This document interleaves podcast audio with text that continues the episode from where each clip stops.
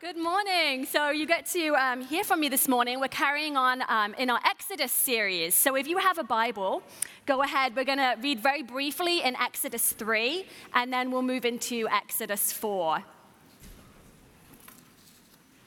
We're going to start with Exodus chapter 3, verse 1 through 4.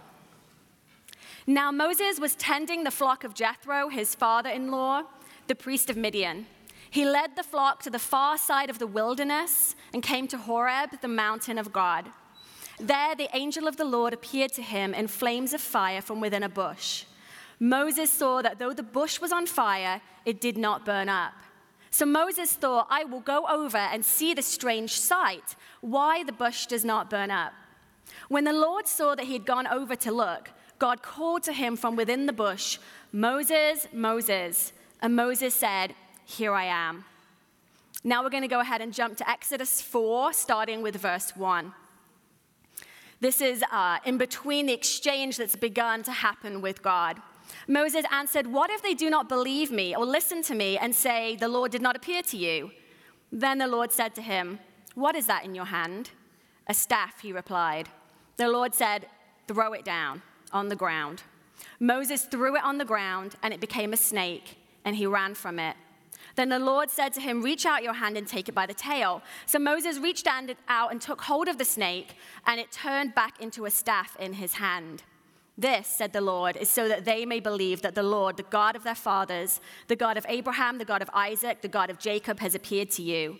Then the Lord said, Put your hand inside your cloak. So Moses put his hand into his cloak, and when he took it out, the skin was leprous.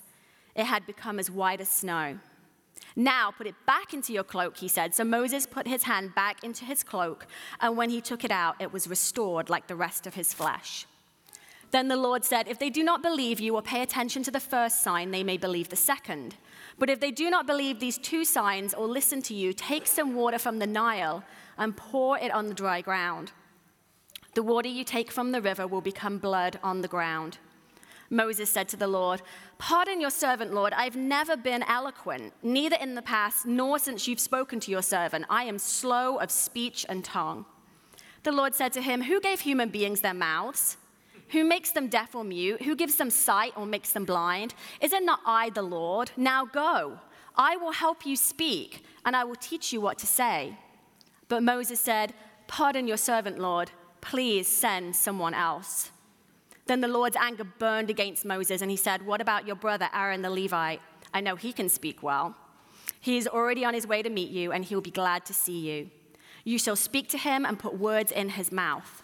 I will help both of you speak and will teach you what to do.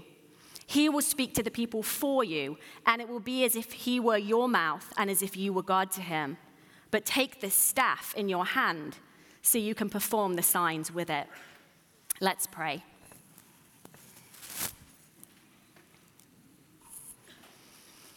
Father God, this morning we uh, just acknowledge that we, we are complex human beings that can feel, feel a multitude of emotions all in one day, that can feel a multitude of emotions in our encounter with you, coming into worship this morning, reading your word, that we are people that are deep, that are confused at times, that have questions at times, that long for you at times, that we're just a mixed bag. And Lord, this morning, I'm just so thankful that that does not deter you, that that does not put you off. In fact, you press into the deep places of our life. You long to meet us there, God. And so I pray this morning that you would take your words from Scripture and that you would bring them so deep into our hearts that it would change us, that we would leave different this morning that you would do only what you can do by the power of the Holy Spirit. In Jesus' name, amen. Well, if you live in the Bay Area, you're probably keenly aware that to live here, to thrive here, you have to be pretty outstanding, right? This city, San Francisco, is kind of one of those places where it's like the best of the best. For example, if you want to get an apartment and snatch up, you know, a fairly livable place, you need to have excellent credit. If you want a job, if you want a promotion, If you want funding and opportunity, you have to be overqualified, overexperienced, maybe speak multiple languages. It's just like intense. Or maybe it's the dating world. I mean, how many of us have gone and looked at like an online dating profile or gone on a first date and thought, hmm, adequate, average, great, let's do this, just what I was looking for, right? None of us live that way. We have it kind of in our bones that we're looking for exceptional. We're looking to go on a date and be blown away and come home and tell our friends, like, oh my gosh, he was phenomenal or she was great, like astounding, like that's what we're looking for. The standards are so high, the expectations feel almost ridiculous. In fact, so many people leave our city, right? Because it's crippling sometimes. What's expected of you, how great you have to be, how amazing your Instagram feed has to be, how you have to show up and be amazing in every sphere, not just in work, but in relationships and in family and your finances and your Instagram. Everything needs to be amazing. Nobody in this city is looking for average. Nobody's looking for inadequate. Nobody is looking for underqualified, except maybe God. We're picking up the story today with Moses. We find the story of this man through the book of Exodus. He's a child rescued from genocide. He's raised in the house of Pharaoh. He eventually witnesses this injustice and the oppression of his people. He intervenes, kill an Egyptian, and he runs for his life. And he runs to Midian, which is an area of land east of Egypt, and he settles there. And so we pick up the story in chapter 4, and he is up on this mountaintop at a place called Horeb. And he's a shepherd, and he's leading sheep. And God shows up in that moment in the burning bush. God shows up and says, I've seen the oppression, I've seen the injustice, and I'm coming down to do something about it, and I'm sending you as well. And so we pick up this story where Moses is in this exchange with God about how he feels about that. God, I'm sorry, Moses has become very comfortable in Horeb. He's a family man. He's settled down. I mean, he's been there for about 40 years. He's made a home there, he's got his people there. He's probably experiencing a level of comfort he maybe hasn't ever experienced in his life before. He's settled, he's made a home, he's not being torn between two people anymore. Interestingly, Horeb means desolate or dry land. And we find Moses in this empty place that is not brimming with life or activity. It's quite barren. And this place that Moses, maybe as that young prince, may have found it hard to adjust to, he's quite comfortable there now. In fact, maybe there is some security in the emptiness because nobody's trying to kill him here. There are no tyrants, there are no power plays, there is nothing crazy going on. All the drama has been left behind in Egypt, and he's found he is comfortable. It's funny how easy it is to get comfortable the young, fiery, passionate freedom fighter who saw oppression and injustice and was like, I can do something by violence or by force. Now we find him, and it's almost hard to recognize him. He's just on a mountaintop, pottering around with some sheep. It's easy to get comfortable. It's easy to make security and stability and comfort our priority. And when we do that, when we've lived there for so long, when something comes along and disturbs that, then it can feel like a threat, something to be resisted. See, God showed up and disturbed Moses' life, but it was a holy disturbance. God had led him to Horeb. God had led him to this moment for this encounter. And it's easy to think that the last 40 years, Moses has just been doing his thing, and maybe God was off on the other side of the world doing his thing. But actually, God had been at work. God had been conspiring with Moses around this season of his life to bring him to this place. See, the work that God had been doing in Moses wasn't resume building. He wasn't adding skills. He wasn't looking amazing on that mountaintop. God was doing an inner work. God was doing a deep work, kind of like a mining, a deconstructing, an undoing. This is the kind of work that removes ego and self sufficiency and pride. See, silence and solitude and being out of the spotlight, not being recognized, not even being acknowledged or feeling seen, feeling we're in this hidden and obscure place. There's a work that God does in that season that cannot be done anywhere else out of the spotlight, out of the focus. And what happens is when we're in that season, when we're in that place, all of the stuff that's deep down begins to come up. All of the stuff that we normally cover with busyness and activity and recognition and success, all of that begins to come to the surface. All of the inadequacy, all of the questions like, what's my value then? What am I here for? What's my purpose? Has God forgotten about me? Am I even seen? Am I even loved? And I recognize, like, what is this season about? There are doubts, there's second guessing, questions of identity rise to the surface.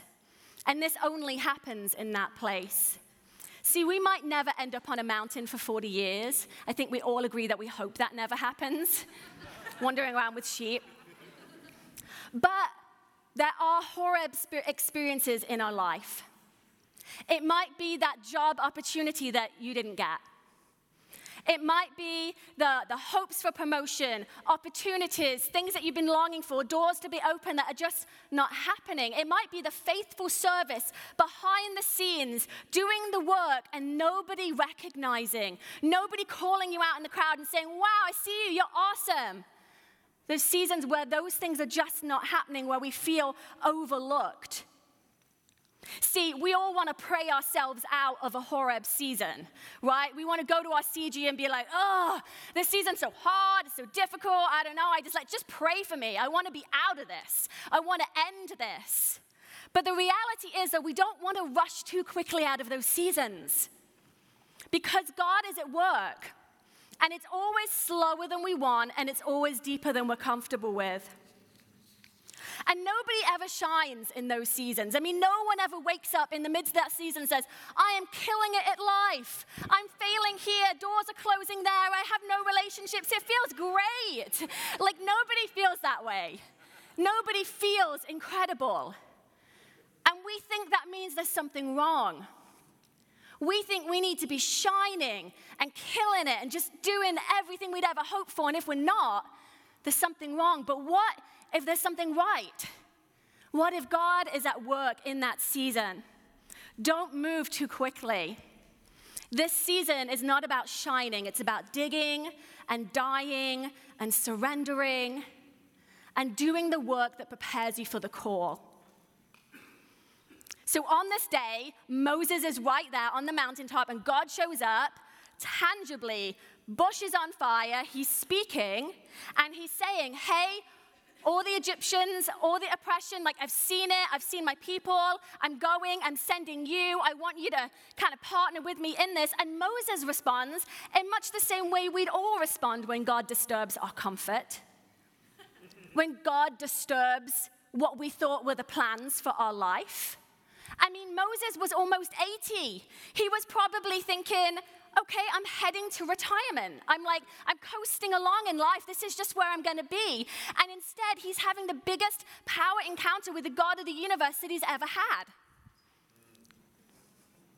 So there's a lot of objections that Moses has going on. He's not feeling super excited about this plan. In her book, Strengthening the Soul of Your Leadership, which if you haven't read, please read it. It's by Ruth Haley Barton. She says it's not unusual for us to feel the kind of resistance or ambivalence that Moses felt in the face of God's call, even as our heart is leaping with the awareness that God is at work in our life. Any kind of authentic calling usually takes place where we have serious objections of some sort, places where we feel inadequate, where we confront our own willfulness and our preconceived ideas about how we thought our life would go, where we think that what God is asking us to do is downright impossible, or where we just don't want to take the risk. Places of inadequacy, downright impossible, don't want to take the risk. That's the place we find Moses this morning. in the opening verse of chapter 4, he says, What if they don't believe me or listen to me and say, The Lord did not appear to you? One theologian suggests that in the Hebrew, this is actually less of a question, and Moses is actually making a statement. That he's actually saying, They will not trust me. And there is good reason for this. Let's just glance back real quick to chapter 2. Moses just killed an Egyptian. He intervened because he saw this injustice. He hides the body and he thinks that nobody has seen him. The next day, verse 13, he went out and saw two Hebrews fighting. He asked the one in the wrong, Why are you hitting your fellow Hebrew? The man said, Who made you ruler and judge over us? Are you thinking of killing me as you killed the Egyptian? Now Moses was afraid and thought, What I did must have become known. Moses was discovered. Moses was exposed, exposed as a murderer, that he himself was not a just judge, that he had committed sin himself. They didn't trust him. They didn't trust his word. So when he says, ah, they won't trust me, he has a good reason to think that. Moses is aware that going back with this plan that God has to Egypt, that it has no natural guarantee of success, that it is very likely that they still see him in that light, that they don't trust him, this is not going to work. He has so many reasons to think that the risk is high, the stakes are high. He's feeling the weight of anxiety in this moment. What he needs is faith. What he needs is to believe what God is saying to him. Have you ever noticed that when we ask God a question that he doesn't always answer it straight? Moses is like, what if, what if they don't believe me?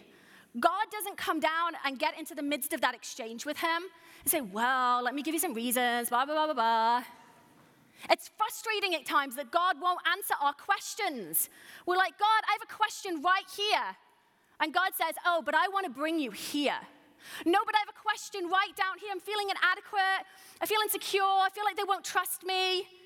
And God is not coming down to that place where Moses is at. He's calling him up to here because God is operating at a different level. God responds with what is in your hand. Oh, it's a staff, it's a stick. Throw it down.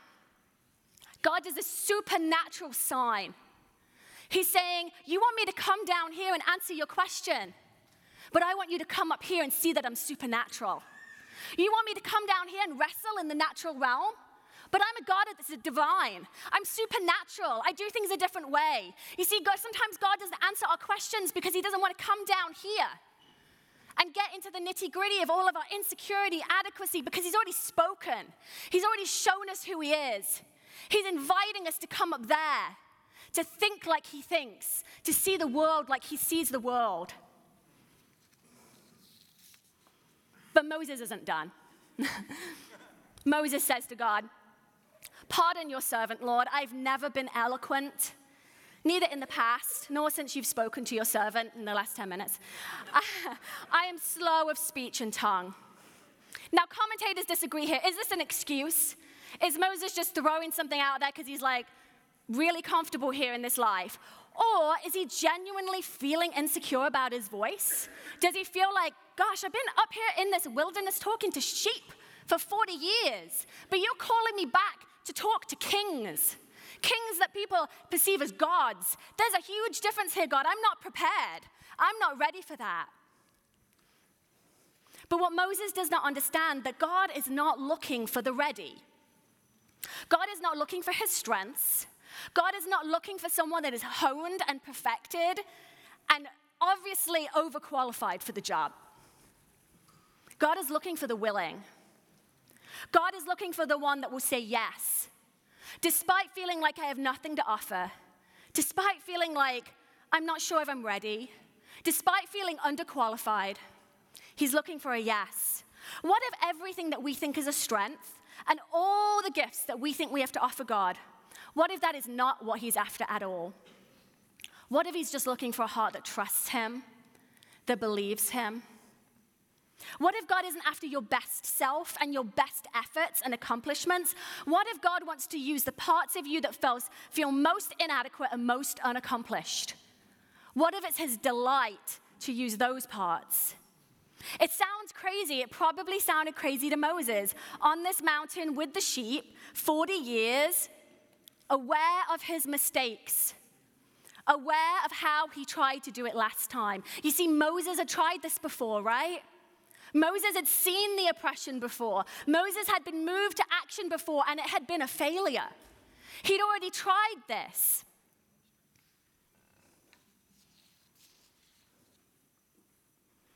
But God wanted him to do it different this time. You see, it's hard when we feel un- unqualified, and it's hard when we feel inadequate. But when we've tried and when we've failed, that is a whole new layer of self doubt. When we felt called to do it before and we've given it our best shot and it didn't work out, that can get us into a hole that we feel like not even God can get us out of.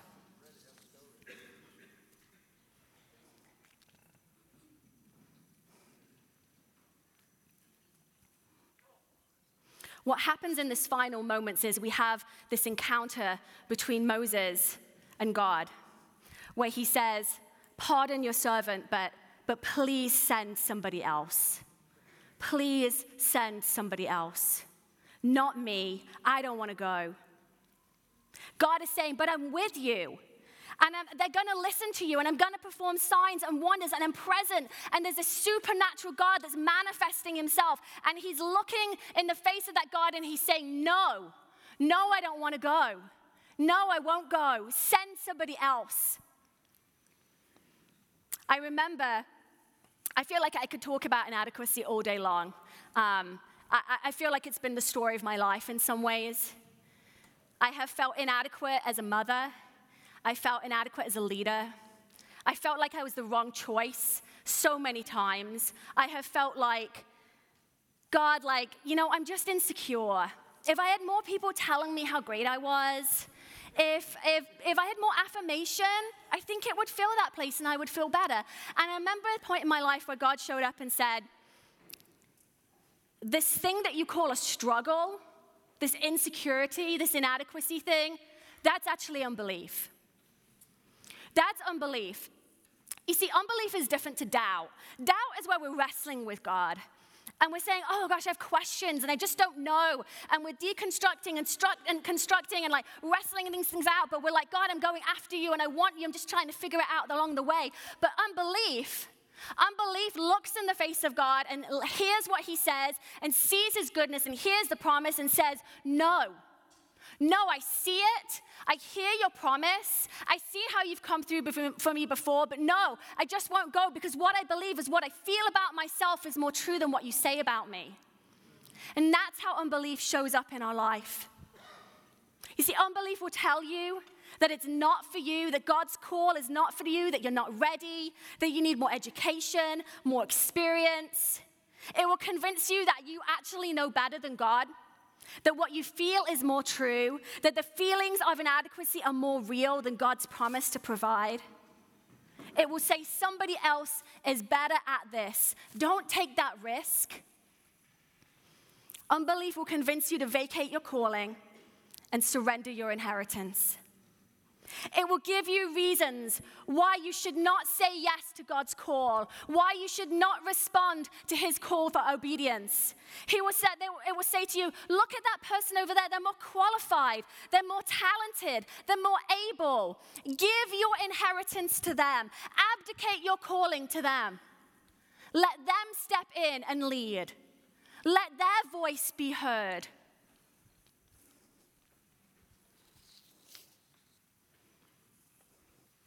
And this quickly spirals into comparison and self sabotage.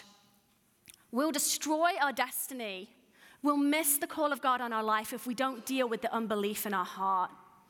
We will hand it over to someone that we think is more qualified.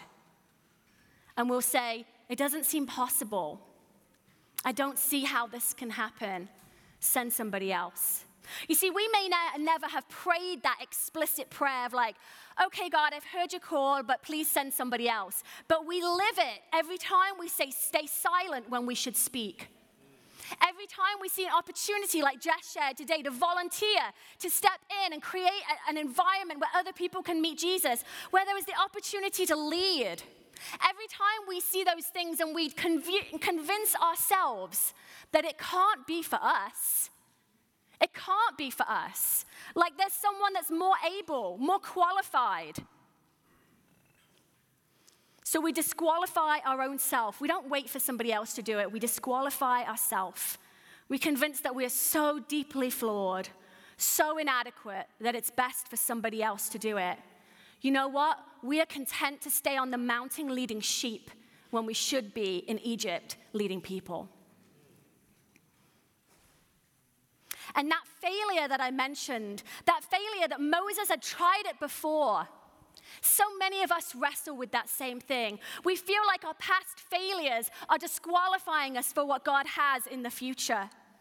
We convince ourselves that we construct our destiny. We perform well, we do good, then God will bless us, and we can step into leadership and we can thrive. But if we do poorly, if we feel inadequate, if we fail in the past, then we've lost it all. We convince ourselves that it's our job to qualify ourselves for God's call. But God shows up to Moses with a totally different message. God's presence on that mountain is something way bigger than, than Moses realizes is going on. Walter Brueggemann says that each objection, Moses is, looks to a past reality, and each response of God moves Moses into a new future. God wants to move Moses God wants to move him out of the old life of comfort, out of unbelief and fear and inadequacy that had ruled him. And he wants to move him to that supernatural place. He wants to move into a place of faith and risk and freedom. He wants to deliver him. Moses needed to be delivered before he could deliver Israel.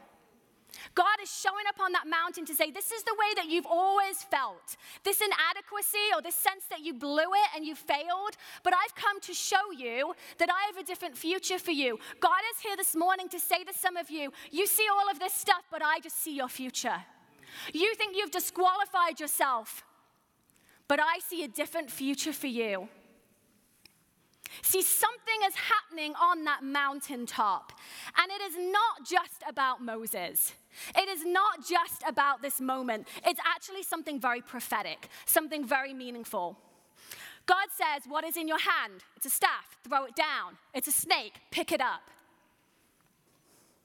The cobra is the symbol of Egypt. The very kingdom that Moses is called to overturn, he now has authority over. But it's not just Egypt God is overturning. Do you remember back to the Garden of Eden?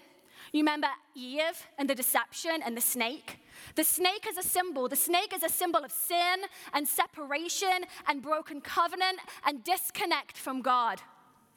So, so much is happening on this mountaintop that is not just about Moses moving back towards Egypt. There is something prophetic going on here. See, God is not only going to use Moses to overturn Egypt and free Israel, but this is a foreshadowing of one who will come and overturn sin separation and return us back to the covenant with God. You see, Israel wasn't just being saved from oppression, God was something up to something way more than that. In chapter 3, he says this The Lord says, I've indeed seen the misery of my people Egypt. I've heard them crying because of their slave drivers, and I'm concerned about their suffering. So I've come down to rescue them from the hand of the Egyptians and to bring them up out of that land into a good and spacious land, a land flowing with milk and honey. Listen, God is not just bringing them out, He is bringing them in. He is not just bringing them out of oppression, out of injustice, but He is bringing them into the promised land. God is never just bringing us out, He is always bringing us in. Guys, this is the gospel right here. It's not just to pull us out of sin and oppression and addiction and unhealthiness and all the stuff that we're like, God, free us from, but it's to bring us into the covenant relationship with Jesus and everything that that brings with it the freedom and the intimacy and the restoration, the redemption. God is not just bringing you out this morning, He is bringing you in. This is deliverance. Our series is called Deliverance. It is not just about getting free from oppression, it is about moving into the promised land. See, God was on that mountain to move Moses, but he was also on that mountain to move us. To move us. See, Moses responds how all of us would respond like, I don't have any, I don't, I don't. Uh. we all have our excuses, we all have our reasons. But God was like, oh, let me show you who I am. I want to shift you. So it's not about focusing on you and what you have and what you don't have. God is not interested in what we bring to the table. God is not interested in us proving to Him how great we are, what gifts we have. He is looking for the underqualified. He's looking for the weak. He's looking for the people that say, I don't have anything, because His delight is to take those people and say, oh, okay, together we can do something beautiful because I can show my glory in weakness. 2 Corinthians 12 9 says, My grace is sufficient for you, and my power is made perfect in weakness. See, Moses' weakness, his failure, his inadequacy, it didn't disqualify him because it's God that qualifies. We have to take ourselves out of the equation and say, okay, it's not what I bring what I don't bring, what I've tried, what I've failed. None of that matters. If God shows up with call on your life, that is all the qualification that you need. It is God that qualifies. Some of us here today are about to have a holy disruption. God is looking to confront your comfort, your self made plans, and even your strengths. But that call will cost you. There will be a risk, just like there was a risk for Moses, a stepping away from security, are you ready for a holy disruption? Are you ready for God to show up and dismantle your plans, your bank account, your career, in order to bring you into something new, into a new future? Are you ready for Him to change your timeline and all the things that you've got mapped out? See, we all want the Moses miracles. We all think of Moses and we think of the Red Sea. And we think, man, I want to be like Moses, like raising my hands up and like parting the seas and standing against oppression and dealing with injustice. That's the kind of story that I want. But disruption always precedes deliverance. God is looking to disrupt us this morning. Where in your life is God already interrupting you? Where has God been burning a bush and you're just like, mm, okay, no burning bush, no burning bush, like ignoring the interruption of God? Where has He already been showing up in your conversations, in your circumstance, and in, in your life? Where have you already felt the hand of the Holy Spirit speaking to you, disrupting your life? See, you might have been feeling a call to deeper risk, deeper faith but you've convinced yourself that you're not qualified, that you're just not outstanding enough. Listen, God is not San Francisco. God is qualifying you simply by His power, His presence. This morning, it might be a call to throw down your staff. What do you have in your hand? Will we throw it down and believe that God can take our ordinary, our mundane, and do something supernatural. Some of us are drowning in our inadequacy. We've disqualified ourselves. Maybe you tried leadership. Maybe you tried to do it and you look back and you're like, this is, this is a failure. People didn't trust me. It ended in disaster. I just, I just felt like all of it was wrong, and that's just not for me anymore. Listen, we are a community that needs leaders, and the enemy is stealing our leaders with this lie of inadequacy. It is not about your past, it is not about your failure. If God is calling you, then respond. There are opportunities in this church, in our community, to lead. We need you. We don't want you leading sheep on a mountain. We want you in San Francisco leading people. And some of us here today, we're in Horeb. We're in that season of like spiritual formation and dying and surrendering, and you feel overlooked and forgotten, and you feel like every door is closing, and you just feel like a failure. God is in that season with you. And the thing about Horeb is it is not a one time thing. It's not like, well, I did that 10 years ago and now I'm just off off to free the people, right? Well, no, not really. Like, we kind of weave our lives in and out of Horeb. We spend some time there, we come out, we do some stuff with Jesus. He leads us back there, He goes deeper. So, if you're in that season this morning, I want to encourage you to embrace it and say, I want to get everything out of this because this is preparing me for my call. This is getting my heart ready. I want to invite you to come and just kneel on the carpets and confess the ways that we've hungered for recognition and success, long to be seen, long to be called out, and to instead say, Jesus, if this is that season for me, then I want everything that you're doing. I want everything. I just want to invite the worship team to come back out as we close this morning. There's a myriad of ways that you might find yourself in this story this morning. We have carpets at the front. You are welcome to come and kneel and sit and just pray and respond. We have communion that we would love you to come and take part in. Connect with Jesus. We have prayer teams that are at the sides. We also have them at the sides of the balcony like Dave has said before, that in the season that we're in, in this series, God is really doing something in our lives. And we don't want you to isolate and just not feel like you can do that with someone. So feel free to come forward for prayer. And I want to speak to the women today that if some of you resonated with what we shared earlier, if today is just an incredibly hard day, we would love to pray for you and just stand with you. Not to like fluff it over and say everything's going to be great but to just sit with you in that and say, We love you. We love you and we see you. Father God, I thank you that, God, you showed up on that mountain for Moses and for Israel, and you showed up for us too.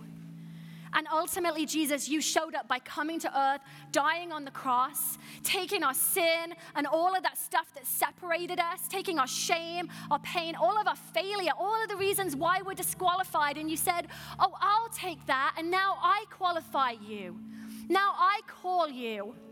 God, there are people in this room I felt as I was coming to church today that some of you, God is wanting to give you a significant call on your life that He is wanting to call you out of what you think your life is going to be. And He wants to take you on an adventure. Lord, this morning I ask that you would meet people exactly where they're at and that you would call their name.